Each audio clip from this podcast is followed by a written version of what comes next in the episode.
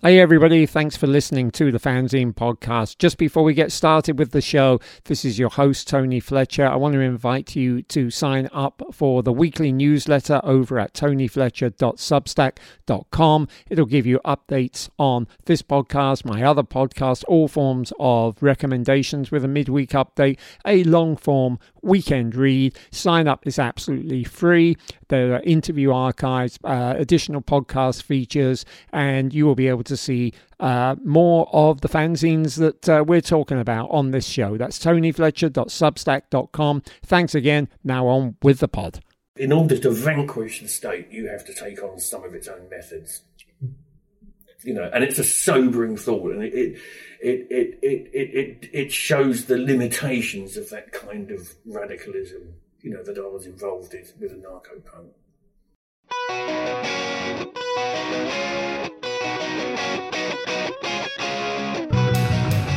I mean, the thing about a fanzine was holding it in your hand, right? And looking at the way it had been put together and the punk way it had been put together, quite quite frankly. And it had a staple in it, you know, and and that was that is a fanzine, right? Hey, one and all, and welcome to episode 14 of the Jamming Fanzine podcast, or as we can just call it now, the Fanzine podcast, in which it's much less about the music fanzine that I ran in my wayward youth and much more about the, for now, music fanzines that other people ran in their wayward youths. And my guest today, and it's a singular guest again, is Mike Diboll, who published, printed, wrote, edited, Toxic Grafity fanzine back in those days.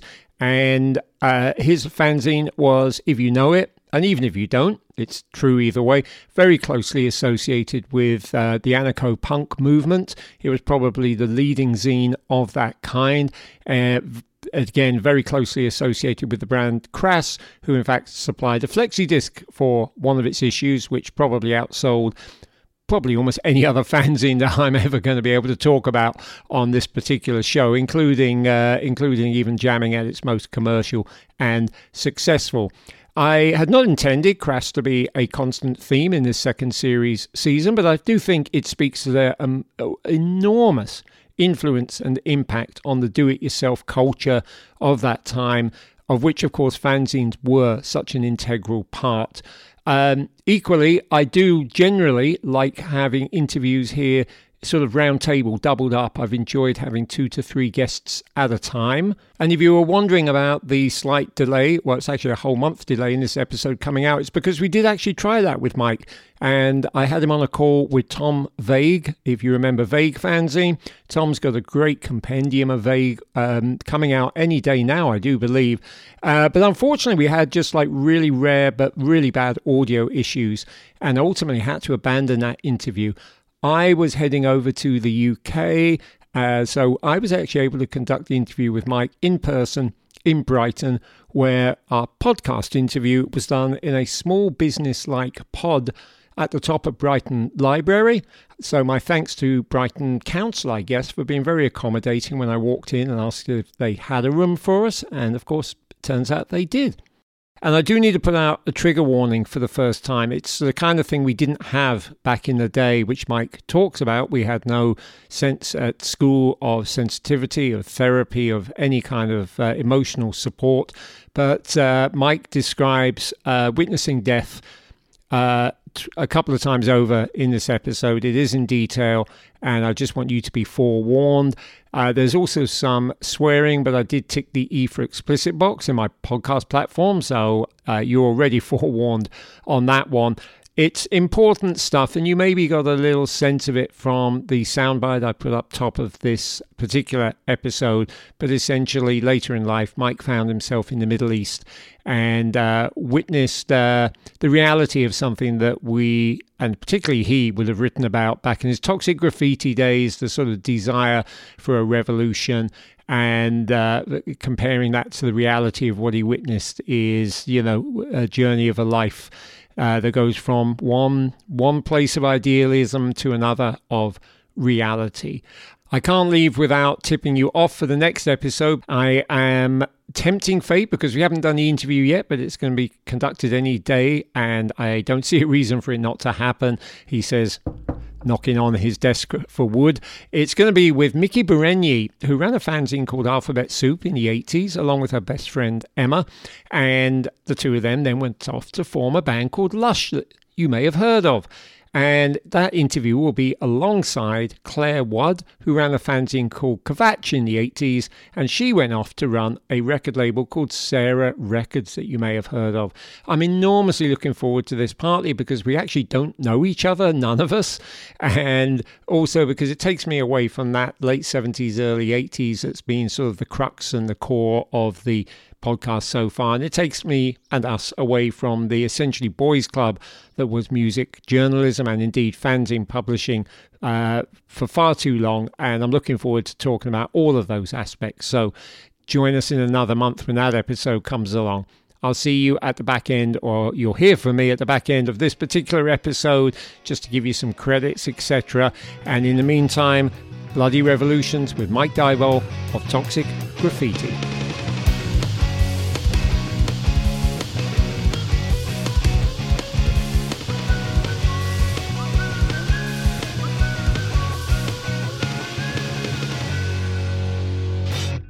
I'm going to take us all the way back, Mm. and I'm going to say that I remember Toxic Grafity at its peak. Um, I remember it being a major fanzine as being a very anarchist and peace fanzine. Mm, mm. Uh, and would that be a fair assumption on my part? It, it, yeah, it more or less started like that. Before that, I'd done No Real Reason, which was more or less, you know, you know, f- Fifty Shades of Sniffing Glue. There were so many zines like that at the time. At that time, uh, punk anarchism. I don't think anyone used an anarcho-punk term, um, but it was kind of at its beginnings with Crass Poison Girls, Epileptics, and a few other bands. Um, it seemed a, a fairly, to me, it seemed, you know, a fairly logical outgrowth of area that punk would expand into. You know, uh, coming on from anarchy, as in in the UK, to anarchism seemed to be quite a short step to make. It was also kind of engaging at a bit more of a grassroots level um, with the kind of uh, left wing politics you got through Clash and the Ruts, Right. you know, uh, but far more of a DIY scene. Uh, it was a time, particularly after the election of Thatcher and then following that Reagan, where the Cold War hotted up quite dangerously. You know, so those whole issues around peace and anti anti-militarism that had kind of been in the background since probably the mid '60s. I'm a bit too young to remember. uh, uh, uh, you know, come very much back to the fore. They did come. They did come back to the fore with with with with the uh, with both those elections. So actually, we should pin was the first issue post or pre Thatcher's May seventy Pre. Thatcher. Right, late seventy eight. Uh, it would have been the autumn, I think, of s- no, maybe the summer, I think, of '78. Right. Um, because I did one of the early crass interviews in uh, the autumn of '70, the same year '78. Right. That's Uh, pretty. I mean, that's hmm. that's pretty early. Um, but you know, I remember it being major, sort of in the 79, 80 Hmm. period. Um, I think any of us who were doing fanzines 77, 78 were, were relatively early in the punk new wave thing. It might not have seemed it at the, at the time. Mm. Um, I, I also have a memory of uh, Toxic Grafitys, despite the anarchy and peace. I remember you being very uh, um, militant, sort of in your beliefs. And I don't know if that's how you describe yourself. I've got to say, yeah, with us meeting in person, uh, you look like somebody who wouldn't say boo to a ghost. Do we all mellow with age? Were you like that? I want to just set the set the scene for us. I had the same thing with Tony D, by the way. Yeah. where, you know, you just thought was this in your face punk rocker, and at, at his current age, in his early sixties, like the sweetest mellowest, you know. 64. Um, uh, mid 60s. Uh, uh, yeah, I've mellowed a lot with age and also experience as well. And we'll probably come back to the whole thing about, you know, writing about revolution almost as a kind of fantasy. You know, Yeah. uh, I, I don't think we saw it as a fantasy in the day. You know, we were quite sincere about what we were doing, but looking back, you know, uh, yeah, yeah, we didn't know we were like virgins bragging about sex behind the bike shed at school Mm-hmm. you know, really, and, and, and to see those things in real happen before your eyes with all kinds of consequences. You know, uh, if one of the life experiences has probably made me mellow out and chill out. The part Right. of the fact that as you get older, you get a little bit more intense. Because if I think either of us kept walking around acting and talking like, you know, when we were 16, 17, 18, we probably would have been locked up by now. You also get to look a bit ridiculous. So, so yeah, I mean, maybe Yeah. that's what you're getting at. You know, Yeah. you've you've got to do a certain amount of of growing up. So we're going to talk a lot, as you just hinted at there, about uh, life after fanzines. Uh, I think that was a theme we we kind of settled in on because you know a lot of us did our fanzines for uh, what felt like our entire adult lives until we stopped doing them and got on with adulthood, and then we we've we've had further lives that have clearly been influenced, you know, as a the, as a result of what we did with our fanzines. But maybe maybe though, though before we get to life after fanzines, your, your life before a fanzine, it's it's fascinating for everybody to know. Well, you know, who were you? Were you in the mix? Were you in the middle of the London punk scene? Were you a suburban kid? Um, and what what inspired you? Were you a punk rocker in '76? Did you have to wait? How old were you in '77? Maybe you know. Uh, my in '77, I was 18. Uh, uh, so uh, uh, my parents had moved out uh, from South London um, to West Kent, fairly well-to-do part of West Kent. My dad was a small businessman. He had a small chain of record shops in South London and a TV rental, later video rental company. You know, uh, and he was doing reasonably well for himself until big chains like Granada and Tower and Virgin sort of did for that whole uh, uh, sector. Um, so I grew up there uh, in the 60s and 70s uh, and went to a local school. Uh, uh, as I got into my teens, my first passion. My dad used to bring back lots and lots of records, particularly stuff that wouldn't sell. And a lot of the stuff that wouldn't sell um, would be like, you know, really interesting proto punk stuff, you know. Uh, um, you know, stuff like the original Stooges album, and he goes, "Oh, this has been hanging around for few years in stock. It up the stove old crap you'd like, lad." You know, so I kind of, you know, uh, uh, uh, uh, quite a bit of reggae, and obviously for that time a lot of prog.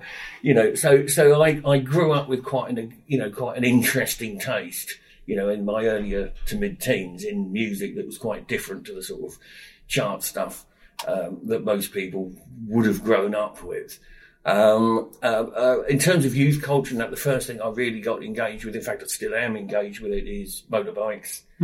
You know, which has been a passion of my life. I see riding very much. It's like a kind of zen-like experience. It sort of puts you in the moment. It shuts down that part of your mind that overthinks.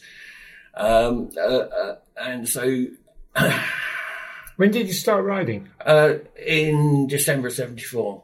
When you were 15, 16? Uh, I was just short of my 16th birthday, Wow. which made it slightly illegal.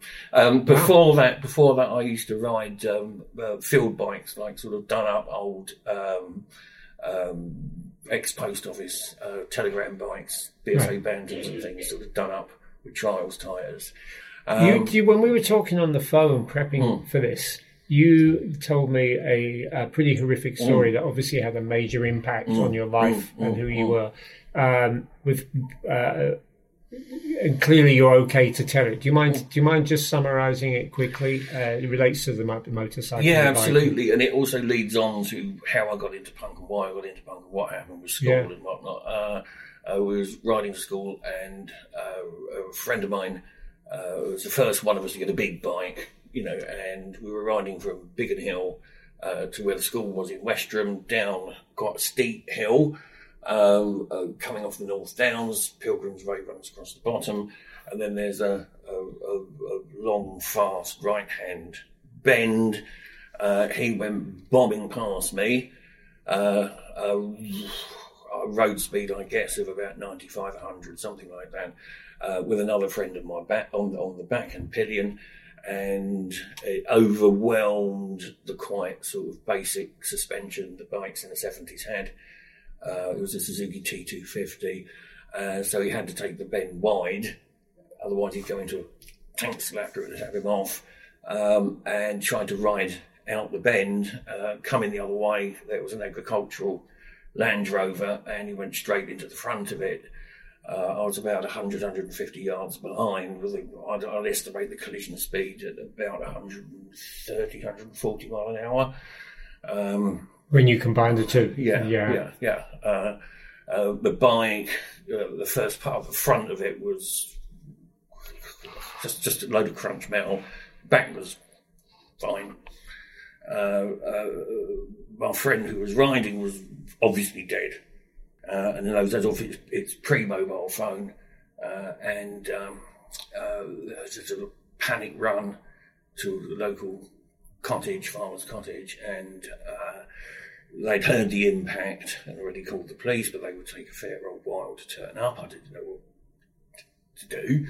I put my bike on the centre stand with the indicator flicked on and tried to traffic. I was just running on autopilot. It's not rational brain at all. It's, you know, what do you do in a circumstance like that?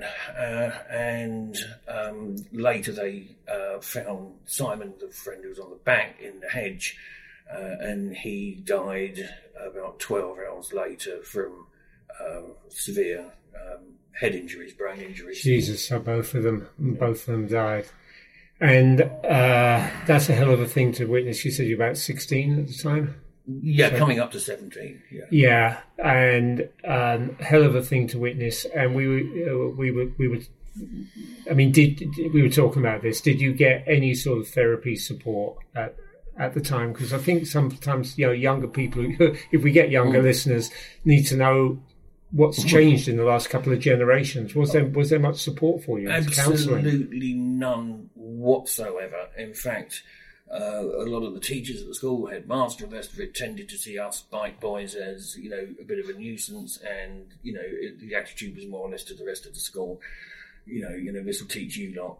You know, you know, what, you know, what do you expect's going to happen? You know, let that be a lesson to you, kind of thing. And more or less the expectation that I will just go into school as normal. Like, like literally the very next day, uh, I rode into school, and uh, there's only one way to get to the school.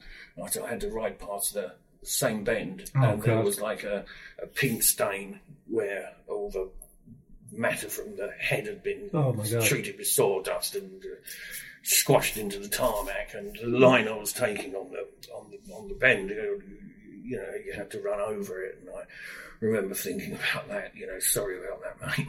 It didn't. Know, it uh, didn't turn you off cycle off, off riding the bikes. No, it didn't. It didn't. It's a really, really, really strange thing. Uh, absolutely not. Uh, I mean, I mean, I suppose there's a practical aspect to it that in rural Kent at that time, you know, it's really important that you're able to get around one way or another.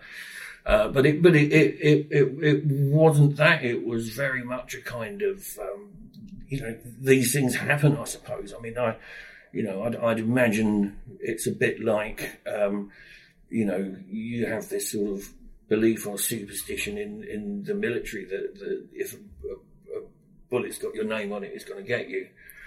You know, uh, and and if you if it doesn't get you, you know, there might not be a bullet with your name on out there. You know, if you see what I mean. I, I, I do see what you mean, um, and, and I think maybe at sixteen, it is, you know, it doesn't necessarily force you to, to, to to change something. But uh, how did that Im- how did that impact you starting Toxic Grafity? What what's the direct line there? The intelligence just like you know a minute or so. What's well, the direct line there? Uh, uh, although I carried on riding the bikes, obviously I was deeply messed up in the head, and nothing happened at school. An incident happened at school with the uh, housemaster. It was the first year of my secondary school. Uh, he was saying something I didn't agree with. Uh, I, by that time, I'd got a reputation for delinquency and non-engagement and all that kind of thing. I just classic thing, you know. You, you, you know you, you see it in films and TV series, but it, it's it's true that happened. I you know getting into young adulthood, I thought well, I don't have to take any of this anymore. I stood up, turned to my heels, and just told them to fuck off, and never went back to the school again. And how old were you at that point? Uh, Seventeen. So it's the start of your A levels. Uh, oh, yeah? Yeah, yeah, yeah, yeah, yeah. And, and um, never did A levels. Actually, I eventually got into higher education via an access course. Right, and uh, which is which is definitely something we're go, going to get to. Hmm. So you weren't. So this is very similar to me because I did my O levels and I went back somewhat reluctantly, mm, but mm. my my parents had were in education and it was expected of me. and I went back and I, I actually already had jamming going. It just Mm. I could not do it. And the first incident that happened, I didn't. I mean, it was just like I, I was just like I can't do this. I've got my fans. I've got my life in Yeah, music. yeah, yeah. Were you then a similar thing? You got some O levels. You went back with good intentions, uh, but the school was just too much for you, or There was just no, as I say, any kind of support or any kind of appreciation whatsoever. Um, punk had started to happen, if you like. Uh, uh, where I was, Biggin Hill, it was uh, about 20 odd miles from central London, about seven or eight miles, I think, from Bromley. So it's quite easy to start to get into those early scenes. And when I did, it was really just as how can I put it? As a participant, I didn't have because the scene at that time was amazing enough as it was, and overwhelming enough as it was, and intense enough as it was. You know, I didn't particularly feel any need to, you know, be in a band or or, or produce a zine or do any of those things for you know a good about eighteen months or so you know, a bit later on, I'd sort of, you know, played bass not particularly well in a couple of bands, but you know, I, I, I didn't have, you know, any particular level of virtuosity, and it's just your regular old punk bass lines, and I couldn't see me doing it any better. You know, uh, so I thought, well, what can I do on this scene? And I thought, well, you know, although I dropped out of school in that way, I always thought I was, you know, reasonably good with, you know, written word. I was, um, you know, quite an autodidactic person in the sense that I would read avidly, even going back into childhood, you know, in subjects I was interested in. So I thought, well, why not write about it?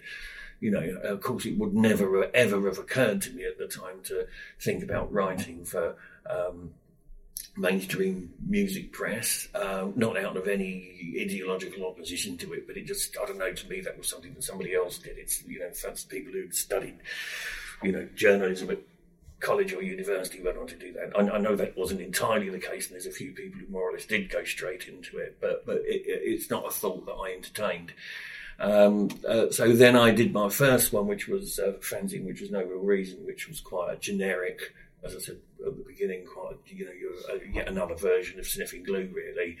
Uh, uh, um, eventually, that led me on uh, as the the the the anarcho punks fledgling anarcho punk scene started to come into focus, and I used the metaphor quite deliberately because it wasn't a sharply defined scene.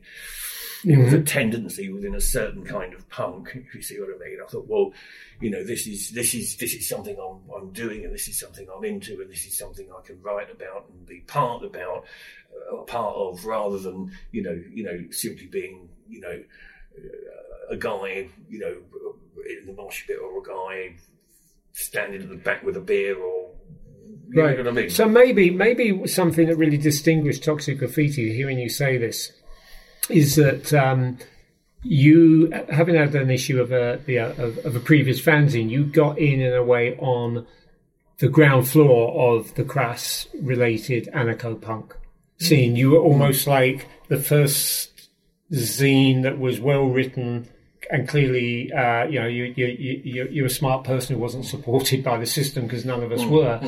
You were maybe the first zine that said, this is where I want to be, as opposed to, and I hadn't meant to have Crass be such a regular uh, uh, subject matter on this podcast, but it comes up so much. And so, unlike a Tony D Ripped and Torn who moved towards it, uh, you were like, this is a good reason to start a new zine and actually have a focus. That's pretty much it. Yeah, Yeah. yeah. Uh, uh, uh, the, the, the, the Toxic Grafity came together. I, I, I don't know. I mean, if I say someone's going to contradict me, but it was. Uh, I think it was probably the first one, uh, or, or you know, I'm going to blow my own trumpet here. The first one's worth reading. Uh, you know, that that that that kind of s- that that that s- consciously tried to. This is what it was part of. It was part of this emerging punk anarchism Right. scene.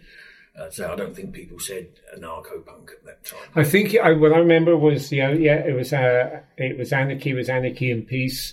Um, musically, uh, what what was it about Crass or any of the other acts? I mean, did were you going to see them? Uh, Poison Girls, you mentioned. You know, was there uh, other acts that you went to see that you said, well, this is the music I'm totally into? I mean, it doesn't sound. It sounds to some people like it would be the opposite of prog rock, but was it for you? No, not really. Uh, the um, I mean, I, I was always quite broad, had quite broad tastes with early punk, you know, in terms of bands and what they were doing and their their their sonic presentation and whatnot. What kind of musical genres they were kind of referencing, quoting from in their work. I was always quite open minded about that. I suppose my personal favourite would have been that early kind of sort of street punk that the, the, the, the, the, you can probably trace the genealogy back to the earlier Clash, uh, sort of Ruts, Menace, Slaughter, that kind of thing. Mm. You know, that had that sort of you know, hard, quite aggressive sound. You know, I mean, I'm, I'm just a, a, a, good two or three years before Oi. I, I never that started me. Don't start me about Oi. No. You know, but you had that. We don't have to. You don't have to talk about it. It's okay. you know, um, um, uh, but it had that kind of hard edge and and and and, and strong lyrical engagement with you know, you know, serious subjects, if you like, you know, an element of like a sort of militant protest song mm-hmm. to it, you know. So, you know, Crass were a, a, a, a bit like that. They, their sound is, you know, quite different. It's got that slightly arty edge, but the sort of, you know, the, the, the, the core of your sort of classic early Crass set would appeal to someone who had the kind of background that I had. Uh, uh, I didn't. I, I, mean, a lot of people, oh, the Clash is sold out. The Clash is sold out. I mean, I quite understood how you, they couldn't forever go on making you know different versions of the same album. You know, mm-hmm. I mean, some bands do. Yeah. You know, I mean, if you've got a pile of Ramones albums, you know, how do you sort them in date? It's really difficult right. in terms of musical progression. You know, so I can see with Rope how why Clash went into that direction, but it, it, still didn't, you know, tick that box. And then, of course, there's a whole CBS yeah. connection because the other part of the anarcho punk scene it was it was taking, you know, the DIY aspect uh, uh, of the subculture that you know begun, I think, with Buzzcocks and Spiral Scratch yeah. and, and run with it in like, you know, really innovative right. direction. There's no need to do any of this. You don't need to involve the mainstream music press. You don't need to involve major labels, blah, blah, blah, blah. Right. So you love the whole underground aspect. Oh, it? yeah, yeah. I mean, that I the, did. That, I did too. I love being part of whatever that was, a DIY scene, uh, yeah. an underground scene, an independent scene. It all felt like this alternative culture we were living. I, you know, albeit you and I were maybe in different uh, you know, uh, uh, ultimately we're actually in the same culture. Mm. At the time, we might have felt we were in, different areas of that culture, and we sort of, you know, sometimes were and sometimes weren't. Where it, where it is interesting is is you, me, Tony D, a whole bunch of us ended up getting printed by Jolly. So we, we all got. I think we have in common, um, and also I think from from you know you know from maturity you know, from the from from the perspective of one sixties, you yeah. know, one can see continuities, whereas yeah. at the time you tend to see differences. Yeah, for sure. You know, uh, uh, which I think is one of the things that led to that sort of internal tribalism within punk. That, yeah. that when you get into that, I don't like the word post punk because no one ever saw it as post punk, but certainly you had that thing of you know, you know, rather than saying, "Oh, we're going to see, you know, you know, the, the jam one week and clash the next or something," it become very much kind of like little sects. Mm-hmm. If you see what I mean? Yeah. You know, so I probably did drift into that a bit myself with the the anarchist punk and the DIY and everything else. Although I, I didn't perceive it so much as that at the time. Right. I was just into what I was into. You know, unless someone you know, had a personal animosity against me, or if someone was a fascist or something like that. You know, I mean, whatever. Right. Different music, different bands, different scenes. I mean, I was cool with that, but it wasn't that I wasn't. But it, it wasn't what I was into passionately enough to write about and produce artwork over right. and to. You know, right. dedicate a lot of time and energy and, and you know emotional investment in. Let me flip the script ever so slightly. Mm. If um, uh, Toxic Grafity was successful. Mm. Uh, so, what what did you offer that other fanzines were not offering? Uh, I think it had its own aesthetic, which I think related very much to what the scene was like at the time. You know that that sub culture, that sub sub scene, mm-hmm. if you like. I think it did quite a good job of of, of capturing the, the ethics, the politics mm-hmm. of that movement at that time in a way that probably other um, zines which were more, how could I put it, ad- adhered more closely to your sort of you know, standard fanzine format Mm-hmm. uh, didn't. I mean, I never felt any need particularly to, you know, uh, feature a diversity of bands outside of that particular scene. And, uh, you know, uh, I, I try quite strongly to build on that whole um, uh, uh, collage and spray paint uh, um, visual aesthetic and technique that come out. I mean, via ultimately to people like John Heartfield, um, Mhm. um, you know, but obviously through Gee Vaucher and Crass and other people who are involved in that scene. You know, and I think I managed to do that. I think I think that's why it was successful in that way. And I think also I tried to be, you know, quite. I didn't pull any punches, and I tried to be quite, you know, you know, what you saw was what you got. You know, that's what that scene was like. That's how we spoke. That's what our attitudes. That's what our opinions were. You know, I, I, I didn't try to sort of, you know, dress it up particularly. So it had that kind of like raw honesty about it. It did. I remember the one um, we we were in uh, correspondence, so all of us fanzines were, and as, as you mentioned, you know, at the time, it, I think it all felt quite competitive, uh, and I understand now how bands can be competitive because it was very easy to sort of see something in another fanzine that you know, I don't know, maybe it got you or something. And, and, and jamming had a reputation for being commercial and, and, and rightly so. And I, uh, I remember the one thing you, I remember you taking me to task on uh, when I did an interview with the Beat, and it was right around the time they did uh, Best Friends Stand Down Margaret. It was like the fourth single off their first album. They gave the proceeds to I think CND, and yeah, you you wrote saying, well, this is no different than big corporations that give money to charities. It's tax deductible. It's a tax deduction from you know from making a profit. And I was like, man, these anarchists are cynical mothers. Like, It sounds cynical. It does sound cynical. Um, uh, I, I- I don't think actually it was from, from the point of view of someone in the sixties. It sounds incredibly cynical. You know, uh, uh, although I'm not saying that didn't happen on occasion. Um, you know, uh, uh, it, it was it was more a kind of naive sort of sincerity. You know, you know, uh, and I suppose uh, because obviously with, with Thatcher and Reagan and the whole Cold War stuff had hotted up. You know. Uh, uh, but it, I suppose one experience I had was there was a time when uh, uh, bands had to do rock against racism, anti-Nazi, It was perfectly, perfectly good. You know, absolutely, absolutely.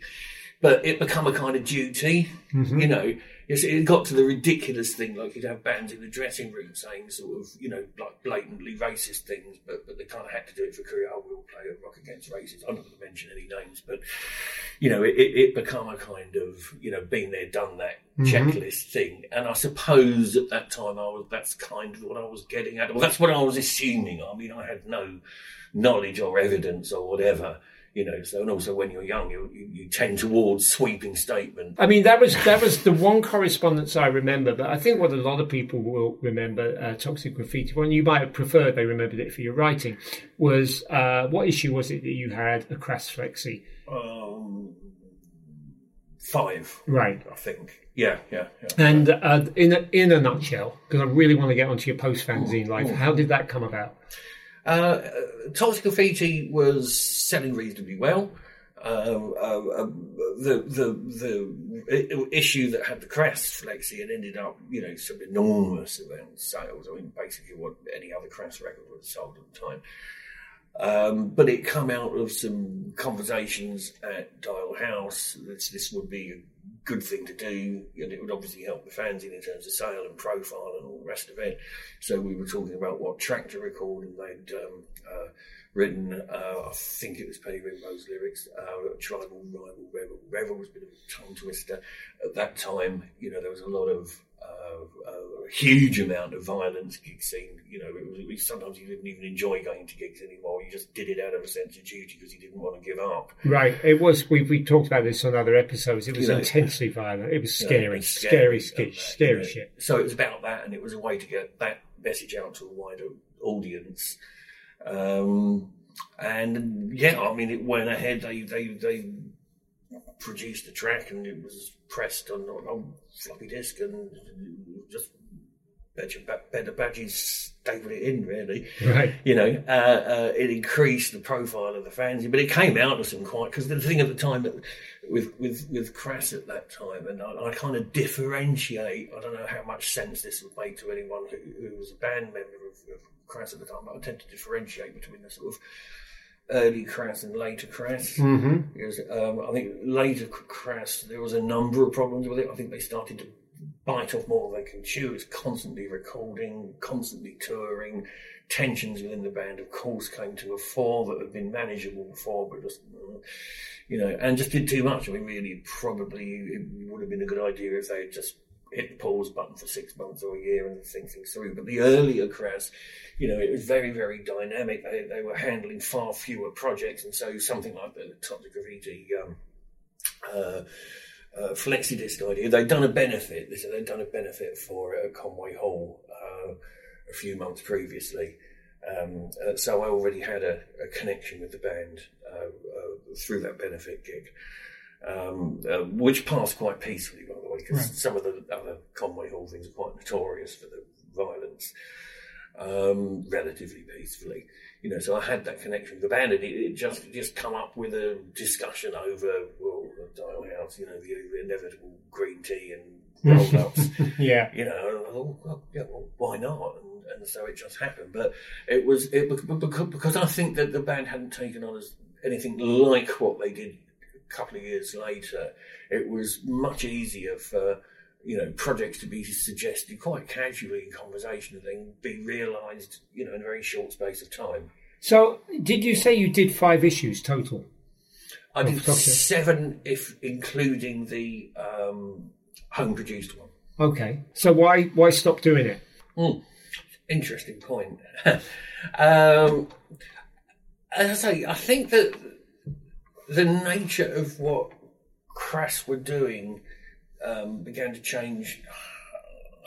I'd imagine. I'm, I'm thinking back about mid '81, going into '82 um, from being a very pleasant place to hang out and that it, mm-hmm. it, it become quite, you know, quite unpleasant. Yeah. Uh, ever increasing number of people would visit the house, so it was a bit of a, you know, a revolving door being there. Um, but you weren't living there, were you? Uh, I was. There was a period, I think, eighty, going into early eighty-one. I more or less lived there. Yeah, yeah. Uh, um, in a given week, I probably spent about half or more than half a week there. It just become kind of uncomfortable. And one day I was, I was um, leaving Dial House. I hadn't had any big falling out with anyone, any row or anything like that. Although it had started to feel like it was, you know, almost a bit of a duty.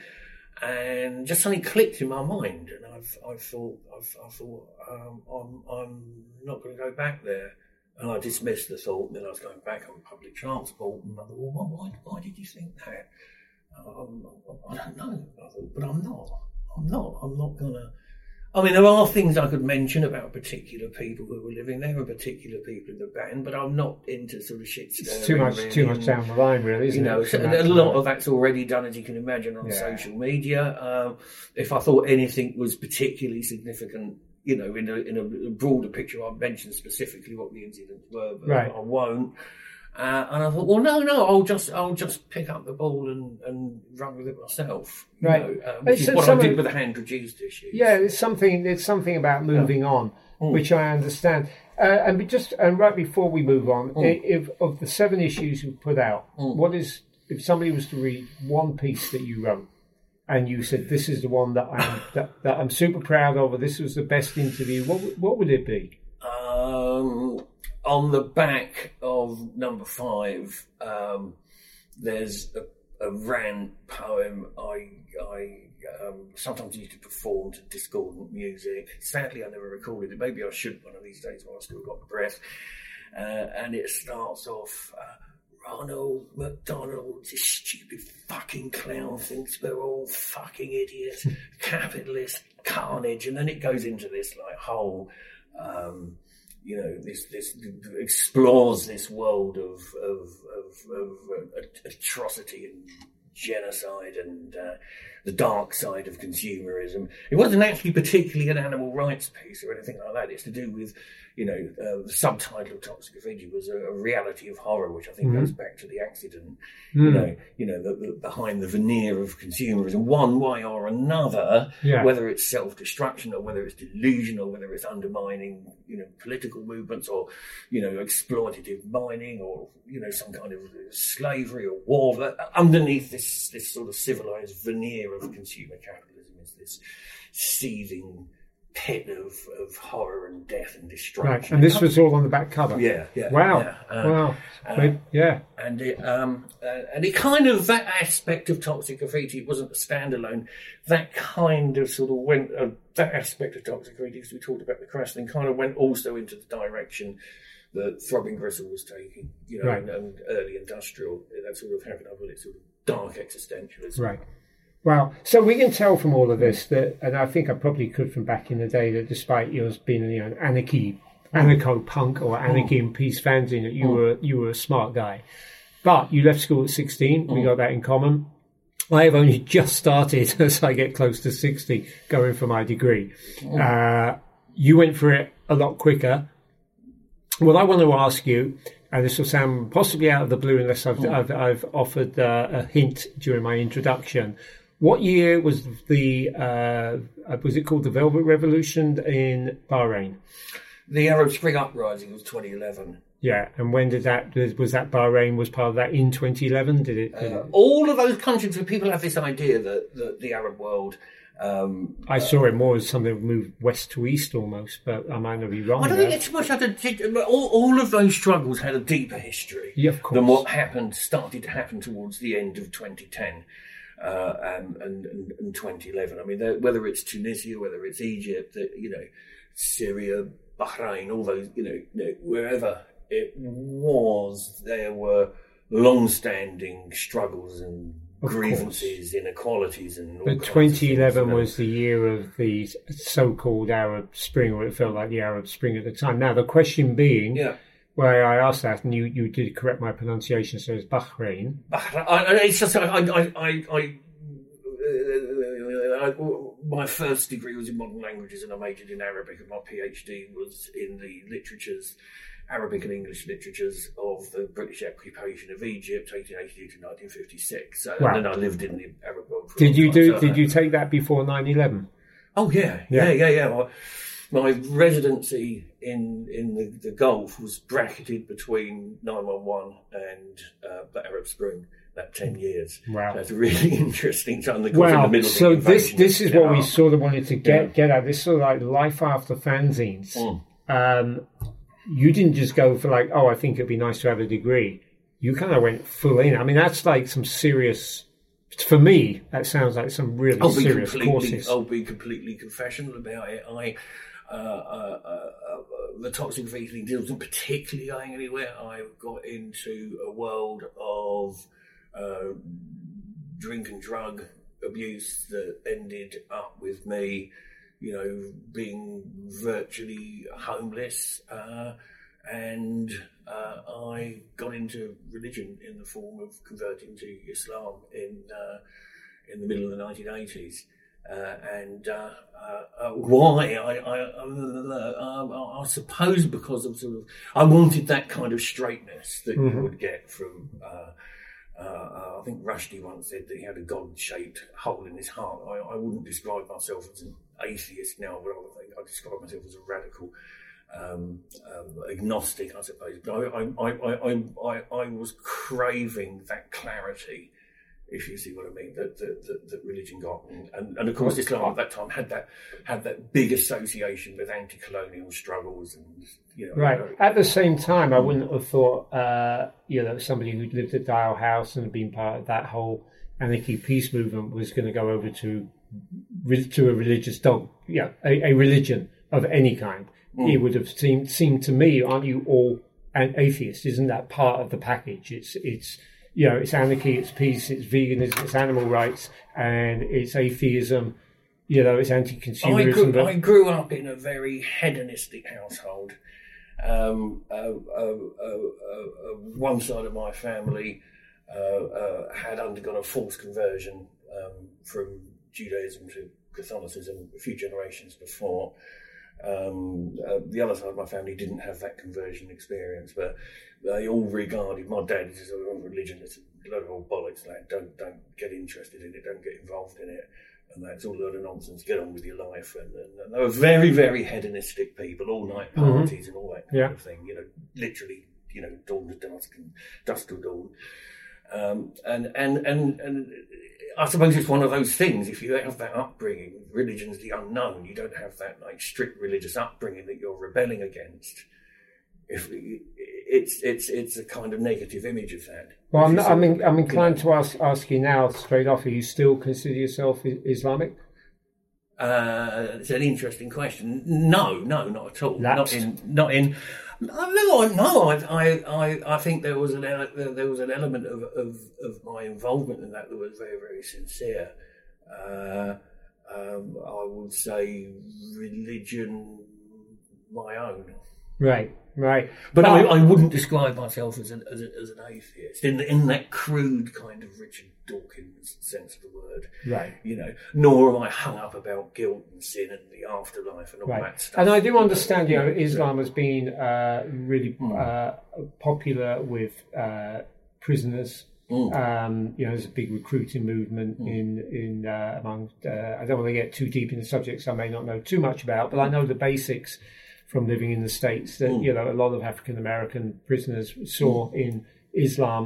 Uh, yes, that structure that they hadn't hadn't had the. Structure and that clean living, and and there'd be a reason to follow it. And obviously, there's a long long long history there within that uh, that that culture. So I understand some of that, but.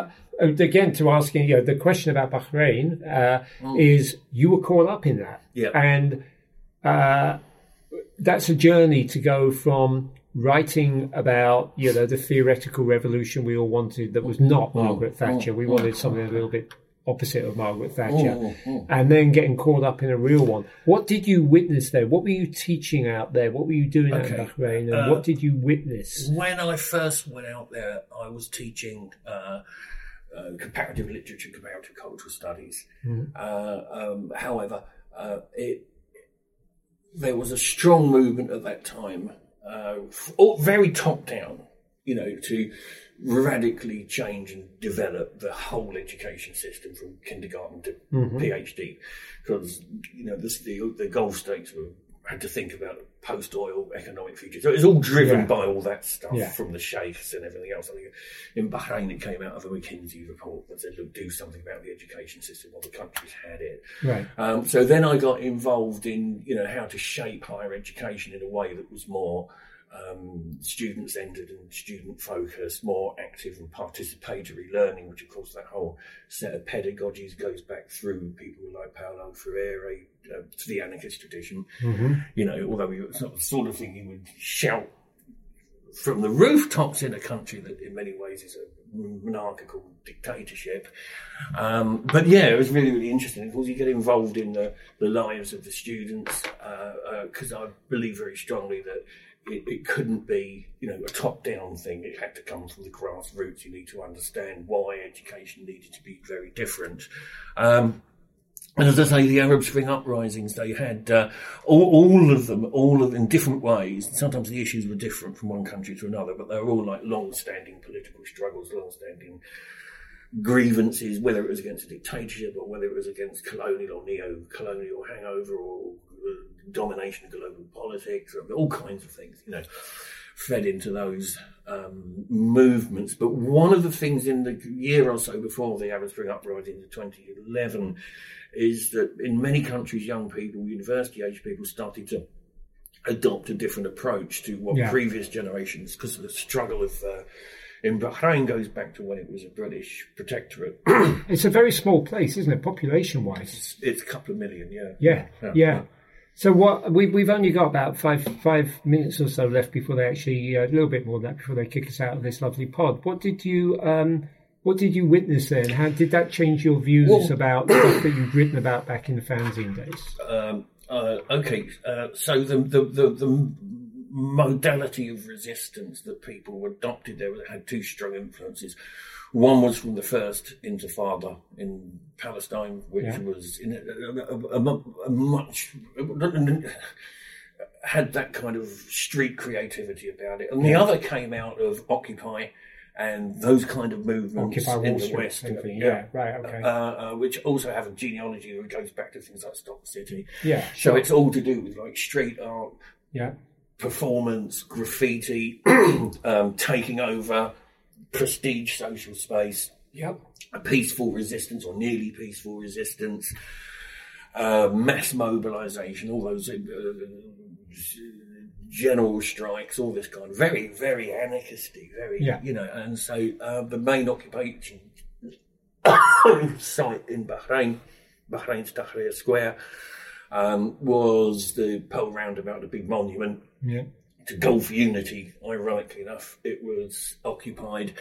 Oh my God, it's like you see your sort of anarchist dreams come true. It's mm. like people like autonomously self organizing independently of the state, the state's mm. irrelevance, their food, the sanitation, the, absolutely everything. You know, and that kind of like reawakened in my mind the, the kind of things that I used to write about and in a much lower key Right. did with the DIY stuff. But this was on a massive scale out of a population of a couple of million, I mean, you'd have street demonstrations of, you know, uh, over 100,000 Wow, people. wow. That's five percent, five percent of the population. Yeah, right absolutely. It's like millions of. People. I mean, even the even the biggest demonstrations in the UK and against the Iraq War, against um, Poll tax, maybe. poll tax, the uh, nuclear disarmament Yeah. stuff, you know, didn't approach that in terms of percentage of No. population. Although, although it's a smaller geographic country, I think. and uh, it was eventually cleared with lethal force. People had their heads blown off. Um, Did you witness that? I hate to Not the first one, I didn't know. Uh, the, however, the occupiers came back. That was cleared again. The second time it was cleared, the Saudi military came over the causeway, uh, and a very, very vicious counter-revolution ensued. Uh, there was attempts to occupy the financial district and the diplomatic area and the university campus on which I worked, and I was a witness to the suppression of the. I mean, I was in the sense I was actually there while it was happening. Uh, uh, Was that was that more violent than anything we would witness in the UK? Because I saw, Oh. I've seen, much, I've seen skulls get cracked in the UK by the police at demonstrations for sure, and on picket lines.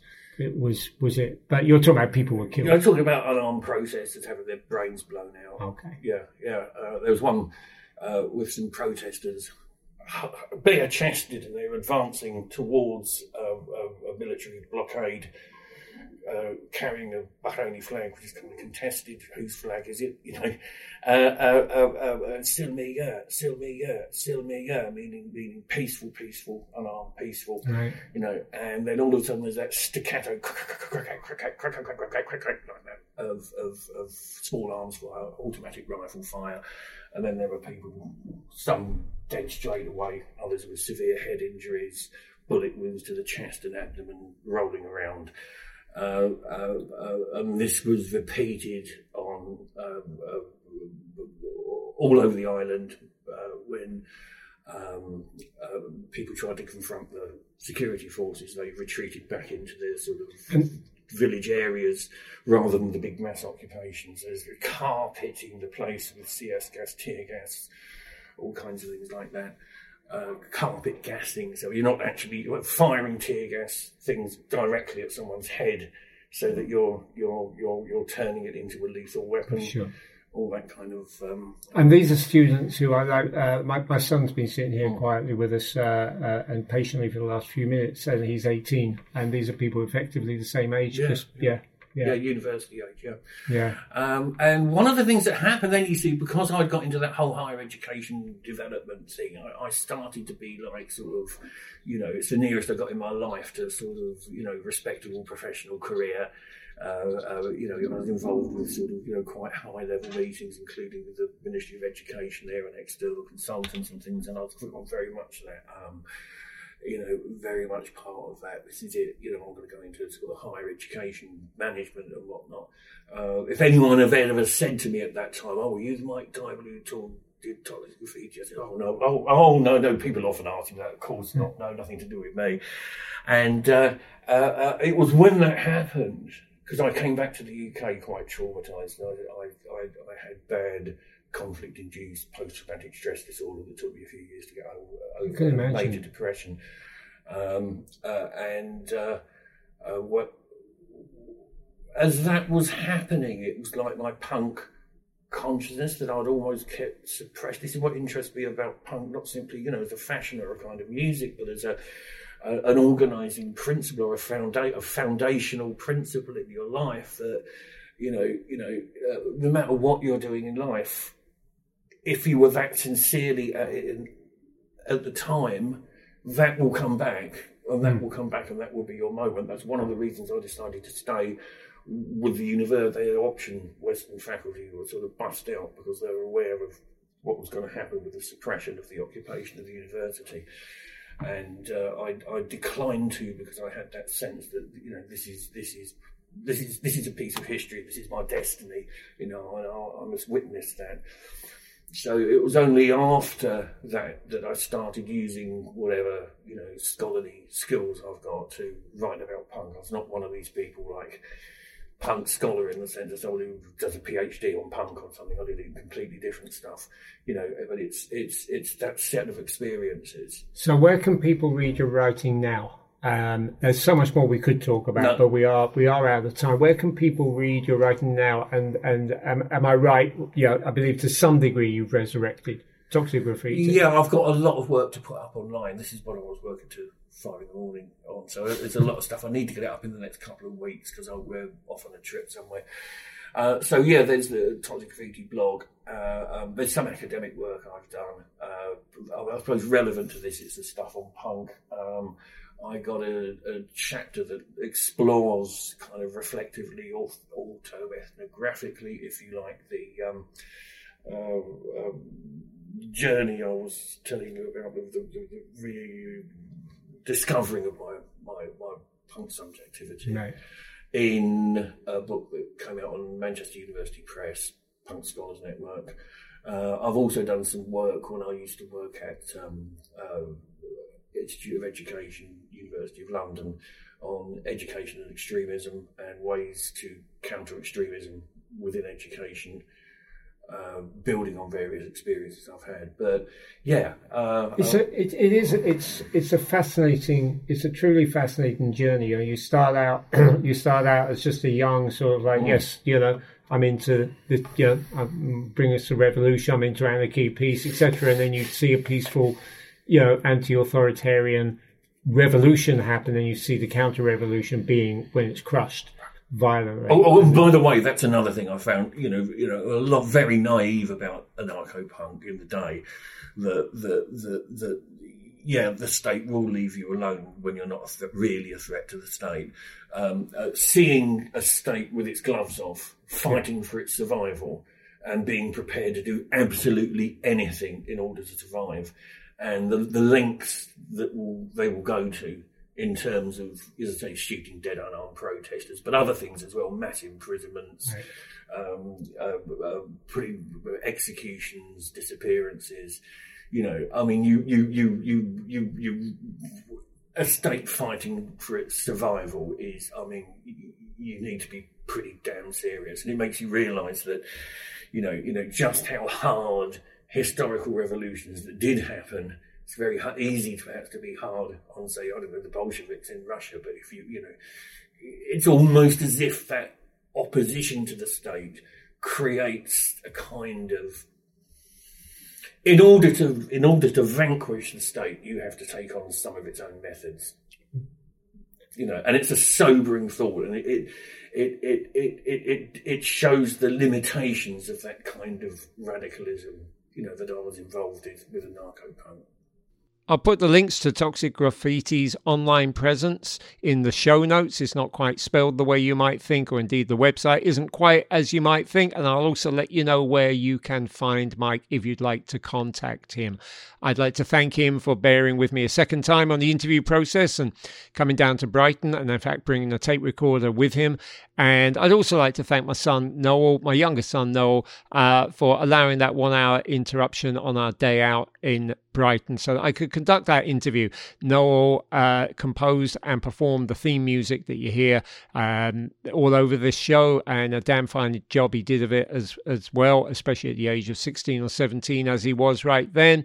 And thanks also to everybody at Omnibus who put together the Jamming Compendium, which uh, launched this podcast, and they initially uh, backed this podcast for a year, and to Greg for working on the logos. You can find me Tony Fletcher at tonyfletcher.net. My other podcast is called One Step Beyond. It's more about lifestyle, travel, the outdoors. I'll put a link to that in the show notes. Please do the usual like, review, share, subscribe, all of that. I know it helps. And I'll see you in a month from this one, depending, of course, when you're listening. It'll be mid June 2023, and uh, it'll be uh, with Mickey and with Clare. And I hope you'll join me for the journey then. In the meantime, you know, keep on keeping on.